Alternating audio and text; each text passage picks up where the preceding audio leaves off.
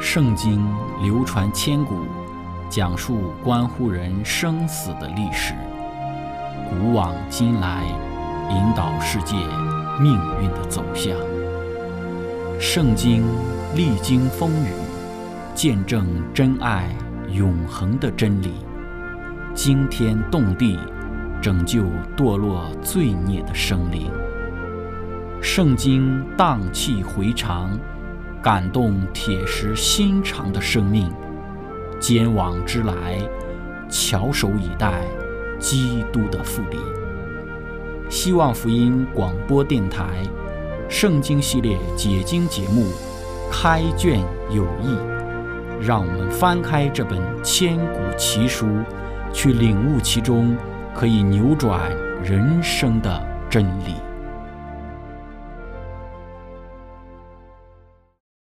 亲爱的听众朋友，平安！欢迎您收听《圣经解经》节目《开卷有益》。今天我们要学习的经文还是在但以理书的一章一到第八节。经上记着说，犹大王约雅敬在位第三年，巴比伦王尼布甲尼撒来到耶路撒冷，将城围困。主将犹大王约雅敬并上帝殿中器皿的几分交付他手，他就把这器皿。带到士拿地，收入他神的庙里，放在他神的库中。王吩咐太监长亚什比拿，从以色列人的中士和贵胄中带几个人来，就是年少没有残疾，相貌俊美，通达各样学问，知识聪明具备，足能侍立在王宫里的，要教他们加勒底的文字言语。王派定将自己所用的膳。和所饮的酒，每日赐他们一份，养他们三年，满了三年，好叫他们在王面前势立。他们中间有犹大族的人，但以里、哈拿尼亚、米沙利、亚撒利亚。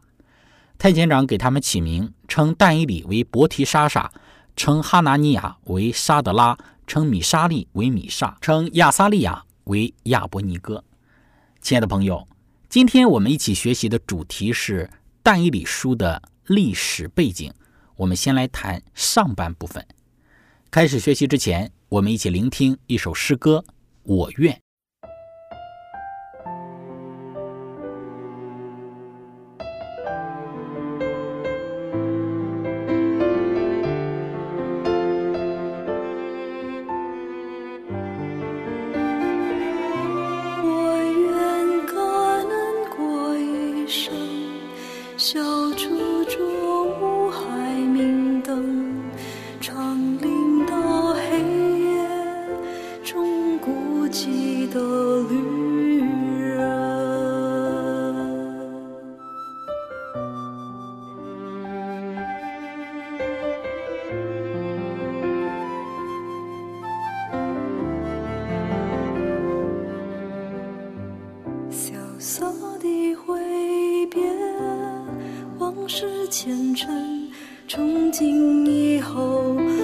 是行走的人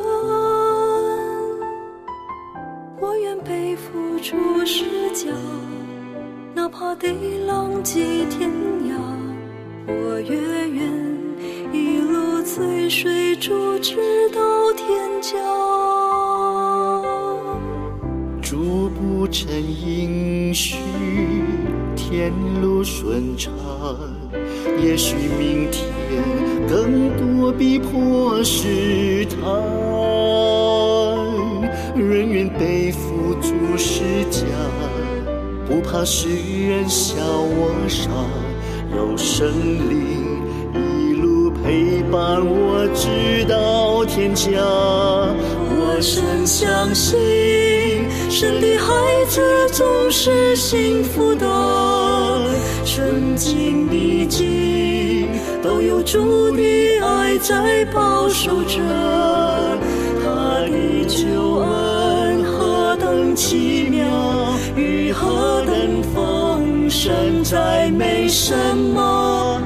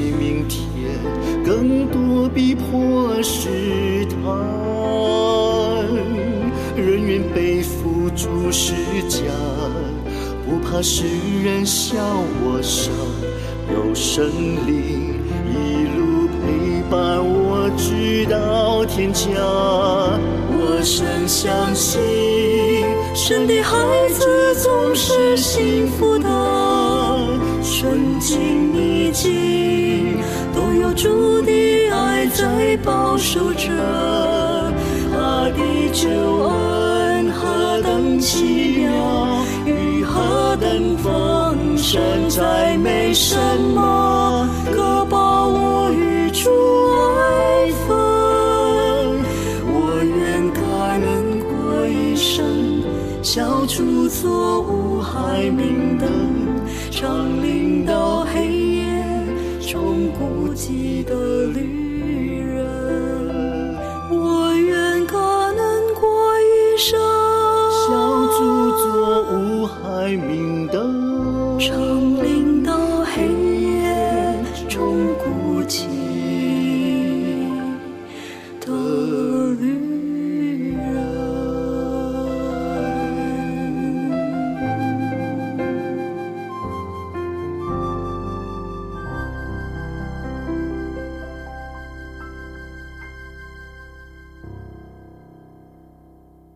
亲爱的朋友，当我们去看到一节经文的时候，我们会用现代人的眼光去看它，但是忽略了当时代的背景。每一卷书的作者都是在处理当时代的问题，例如社会不公，许多的穷人、富人压迫穷人，富人占穷人的便宜等等的，这样的情况是非常的糟糕的。因此，先知就讨论这样的问题。上帝关心这些作为上帝子民的生活。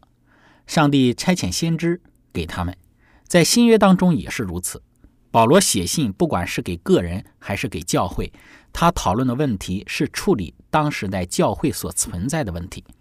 在写给以弗所教会的时候，以弗所教会的这些教友或者是信徒，他们才是真正的以弗所书的读者。在圣经中的先知写信，就是要讨论各种的问题。这就是我们为什么要回到历史背景之中，我们要成为当时读者的一份子。我们不可以用自己个人的观点来去解释圣经，我们要回到历史的背景之中，就能够帮助我们了解更多的信息。圣经中有很多的地点、城镇、山河等等。那么，作为一个住在我们这一个不同国度的人，如何的去想象那个时候的一种情况呢？例如，当讲到了尼泊山的时候，尼泊山其实是一个平坦的地方。当去到尼泊山的边缘往下看的话，就是死海和约旦河。但从死海看，其实呢，尼泊山就是一座山。对于尼泊山的人而言，他们不觉得自己是住在山上。这就是为什么背景这么重要。在一生中很重要的，要至少去到圣地一次。当阅读圣经的时候，会慢慢的改变对于圣经阅读的态度。我们建议呢，如果我们有条件的话，可以去。做一个圣地旅行，那么我们如果去到这个圣地旅行的话呢，我们会看到有很多的一些的风土人情，然后能够帮助我们更好的去理解圣经。当我们去到这个圣地旅行的话，如果我们去到耶利哥城，那么耶利哥城在我们的想象之中其实是非常大的，但是如果你去到这个圣地旅行，去到这个耶利哥遗址，耶利哥。考古发掘出的这个城市的话，其实并不是一个很大的城市。今天要去走的话，围绕一圈也就大概是十五分钟的时间。但是上帝仍旧毁灭了它，因为耶利哥城是一个堡垒，对以色列人而言，他们是从来没有见过的。因此，在圣经中有许多的历史的背景需要我们去了解。我们要了解埃及、亚述等等的大帝国，因为这些帝国。都与但以理书的背景息息相关。我们先来谈亚述。亚述这一个帝国在但以理书写作的时候呢，亚述帝国刚刚灭亡没有多久。在所罗门的时期，埃及比较衰弱，亚述还没有兴起。此时的这个犹大国是比较强盛的。但是大部分的时候呢，犹太人都是被人所辖管。之后亚述就兴起了，在亚述帝国之中，有时候有强的国王，有时候又有弱的国王。那么，如果亚述帝国被一个很强盛的一个国王统治的话呢，那么这个国家就会变得很强大，许多其他的国家或者是省份都会被亚述帝国所统治。但是呢，当如果是一个比较弱的亚述帝国的王去统治亚述帝国的话呢，那么这个时候许多其他的一些曾经亚述统治过的国家或者是省份，他们就要闹独立。因此。我们说，巴比伦之前的亚述征服了已知世界的所有的地区。亚述想要管理这么大的地区，如果没有一个强大的国王来治理的话，是非常的困难的。亚述最后一个强大的国王就是亚述巴尼拔，之后有几个弱的国王统治，然后再之后呢，这个巴比伦就起来造反。亚述的行政无法维持秩序，特别是在亚述巴尼拔之后的时期。巴尼拔设立了第一个图书馆，他差遣了文士到各地，然后抄写了各种的书籍，放在这个图书馆里。有许多的泥板记录了一些的内容。写在泥板的好处就是放火也不能够把它们烧毁，因为它们不是纸质的，不是用纸做成的。在尼尼微亚述帝国的首都，当被火烧之后，泥板反倒会变得更加的坚硬。因此，关于这个亚述巴尼拔的这个资料是有很多的。那么，接着我们再来谈，当亚述帝国然后处在这种衰败的状况之中的时候呢，巴比伦帝国就兴起。当亚述王巴尼拔在公元前的六百二十八年死了之后，在公元前的六百二十六年，就有一个巴比伦的将军叫拿波帕拉萨，他就起兵造反，建立了新巴比伦帝国。那么在同一时间，当时有另外一个马代波斯也有一个新的王，等待亚述来对抗他们。在早一点的时候呢，亚述都会回来将地拿回，但是在这个时候，马代波斯也同样希望亚述来拿回他们的地。在圣经当中可以读到，当时在耶路撒冷的西西家王，在巴比伦成为新巴比伦帝国之前的两百年，西西家有一个好朋友，就是先知以赛亚。当西西家患病痊愈之后，因为日晷倒退的缘故，当时巴比伦的使节就来找西西家，西西家就将国库给他们看。以赛亚呢就责备西西家，以赛亚的反应就是：西西家，你错了，你犯了错误，你应该告诉巴比伦，你是与上帝联盟的，你不需要与人联盟，你不应该给他们看你的国库，因为你给他们看的话呢，所以你的国库就要会被掳掠，你的儿女也要会被掳掠。对于巴比伦的使节而言，他们不单单是看西西家的疾病的痊愈，事实上，他们跋山涉水走了那么远的路，他们主要的目的是想要去与犹大王西西家联盟。因为当巴比伦的使节去到犹大地的时候，他们其实是要经过亚述地的，在经过的过程之中，他们要向亚述讲明自己的情形，但正是要与犹大国联盟的目的却被他们隐藏起来。巴比伦与马代波斯后来联盟，他们要进行沟通，因为他们知道自己单独是无法战胜亚述的。马代波斯是比较遥远的，那个时候没有网络，马代王要吩咐使者去到巴比伦，通常需要几个月的时间。两个国家要联合的话，需要时间，大概这个时间有十二年的时间。他们的联合就是要报复与反击亚述，他们想要从地图上移除亚述。他们开始的时候是去到这个亚述，就是之前的亚述的首都，也是亚述帝国重要的这个城市。巴比伦距离亚述比较远，马代人比较近，巴比伦要先行一步，但是马代人却还是比巴比伦要先到，并且也看到亚述的防守并没有那么严。当巴比伦来到的时候，马代人呢就已经征服了亚述这个城市。那么在这样的情况之下呢，就造成了一个问题，因为很多时候发生这样的事情，通常征服一个城市之后，那么征服者就会获得所有的资源。巴比伦希望能够与马代人一起分享这一个战争资源，但是他们后到之后，马代人没有与巴比伦人共享资源。在这样的情况之下呢，巴比伦人应该与马代人打仗，但是巴比伦人没有，反而借助通婚，要将两个国家的联盟建立得更强。当时巴比伦的一个王子与马代的一个公主埃米提斯就联姻。那么这个年轻的巴比伦的王子就是后来的巴比伦王尼布甲尼撒。很快的，尼布甲尼撒就成为了巴比伦的王。这是一个被安排的一个婚姻。通常这一种被安排的婚姻是没有爱的。但是很确定，尼布甲尼撒王与这个马代的公主埃米提斯结婚之前是没有爱。但是呢，马代是一个有很多山的国家，巴比伦是平原，埃米提斯就开始想念他的家乡。巴比伦王后来就建立了与埃米提斯的这一种的爱情关系，然后就在巴比伦的首都建造了一座人造的山，种植各种的树木，而在山上很难浇水的。所以，至今的学者都没有办法解释，就是巴比伦所建造的这一个空中花园是怎么样子的一个系统，可以将幼发拉底河的水引导到这一座人造的这个巴比伦的空中花园上。公元前六百一十四年，两年之后，也就是公元前的六百一十二年，巴比伦与马代他们就联合起来，一起去攻打尼尼微。尼尼微是亚述帝国非常大的城市，比巴比伦还要大。如果想要了解尼尼微是如何被战败的，那么在先知纳洪的书当中有提到，上帝在两个世纪前曾经拯救尼尼微。约拿书当中提到了，希伯来文当中有两个词汇提到了人，其中一个是讲到外邦的子民 go，另外一个是属于上帝的子民 arm。当提到上帝对于尼尼微城的人时呢，上帝所使用的不是 go，也不是 arm。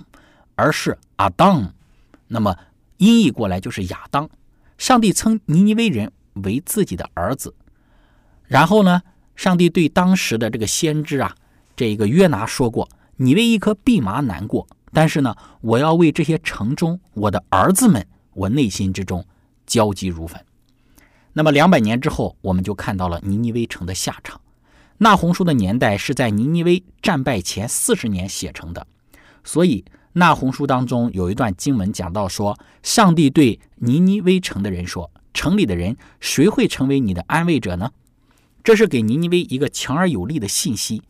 尼尼微是在主前六百一十二年被毁，那么需要一些时间，因为尼尼微是一个大城。虽然尼尼微的这一个城被毁灭了，但是在亚述各地还有许多的军队。尼尼微城的毁灭，并不代表着亚述的毁灭。人们的生活继续着。这个时候，有人想要聚集起来反击巴比伦。当时的尼尼微毁灭了，但是北部诸多的国家虽然毁灭，但犹大人仍然存在着。亲爱的朋友，分享到这里，我们一起来聆听一首诗歌。你说。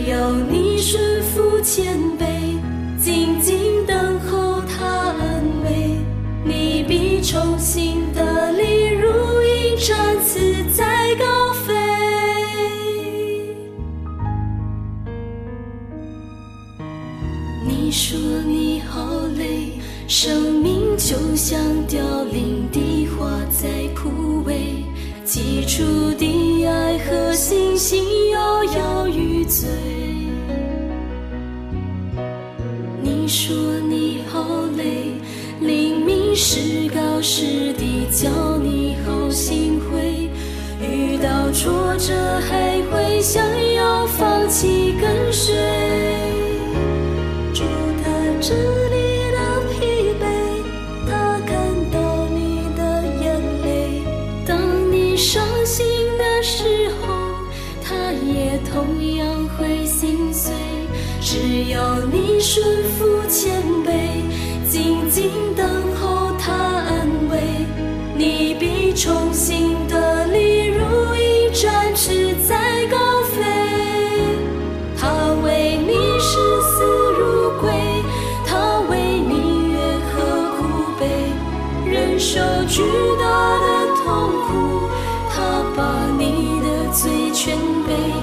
水前望在沙池底，他无怨也不后悔。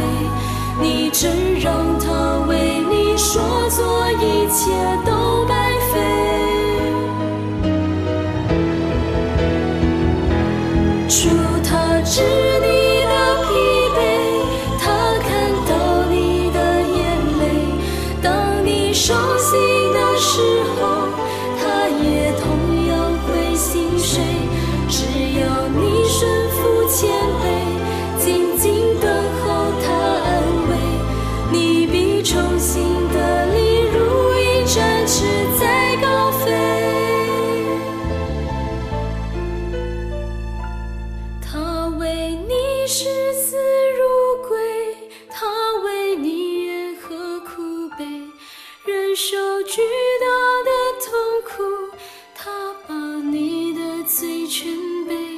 水前望在沙之地，他无怨也不后悔。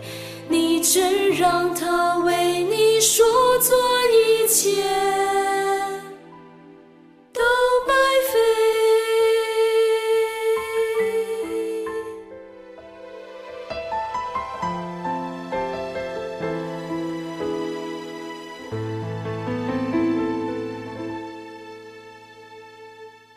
亲爱的朋友，当亚述衰亡、巴比伦兴起之时，此时的犹大国当时正在进行着一个宗教的复兴。当时最后一个犹大的一个好王约西亚，在他很小的时候，他就成为了国王。由于祭司教导他成为一个好王，他登基之后，请祭司重建圣殿。当时圣殿已经好几百年都没有修复，由所罗门所建造，之后就没有进行维护。约西亚就计划要重新整修圣殿的建筑。在当时拆毁老旧的城墙之时，发现了一部律法书，是《生命记》的内容。约西亚透过阅读，发现自己的先辈并没有遵行律法书。约西亚就试着将人带回到上帝的面前。在公元前六百二十一年，这个是巴比伦宣布独立五年之后发生的事情。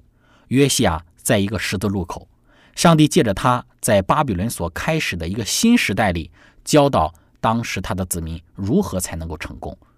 约西亚也发现他们很久没有遵守逾越节了。这个特殊的节日记录的是犹太人新年的开始，帮助他们铭记上帝拯救他们民族的历史，是在出埃及记的时候就已经设立的，有点类似于他们民族的独立纪念日，庆祝他们得以自由。但是他们却忘记了这一个重要的节日，甚至呢，上一次的纪念逾越节的时期大概是在先知撒母耳的时代，那是四百年前的时候。我们很难相信，为什么这么重要的一个节日，他们竟然忘记。以色列人是一群很奇妙的人，有很明显的证据表明，他们是被永生的真神上帝所带领的。其他国家的神都是假神。对于其他国家的人而言，这些国家的人没有丢弃他们自己的假神，但也有一些人放弃自己国家的假神，敬拜上帝，例如路德。但是作为一个国家而言，从来没有一个国家的人整国离弃自己的假神偶像，亚门人、摩押人都不会。这些人拜的是假神，但是以色列人他们有一个永生的真神，他们的历史是对于上帝大能的见证。然而他们却举国背道，离弃真神。约西亚看到他们民族当前的一种情况，他就开启了宗教的改革。但以理是在公元前六百二十一年左右出生的。当约西亚改革的时候，但以理大概有两岁大。他是在约西亚的宗教改革时期的背景之下长大的，包括他的三个青年朋友，在他们很小的时候，因着当时宗教改革的缘故，他们的父母将他们抚养长大。当时的历史的大背景就是亚述逐渐的衰微，巴比伦此时兴起。上帝没有抛弃约书亚，上帝兴起了当时的先知耶利米。耶利米同时也是一个祭司的后代。耶利米当时出生在亚拿突，上帝在耶利米年轻的时候呼召他，他就成为上帝忠诚的见证人。耶利米是在约西亚伟大的改革的工作的前五年，公元前的六百二十六年出生的。正是巴比伦兴起的日期。上帝兴起耶利米的目的就是，上帝要引导约西亚这个年轻的国王。此时也有另外的先知纳洪，在耶路撒冷的圣殿结束的时候，上帝还有他的先知。上帝兴起这许多的先知，在那样子的一个年代，为的就是要人回转归向上帝。哈巴谷也是那个时代的先知。耶利米做先知有四十年。他亲眼看到了耶路撒冷圣殿的败亡。关于约西亚王在位的其他的一些事迹，那么我们下一次的分享会再继续的讨论。今天我们的分享就到这个地方。最后，如果您想与我们有更多的互动，欢迎您写电子邮件给我们。我们的电邮地址是 z h i c h e n g at v o h c 点 c n。感谢您，愿上帝赐福您。我们下次节目再见。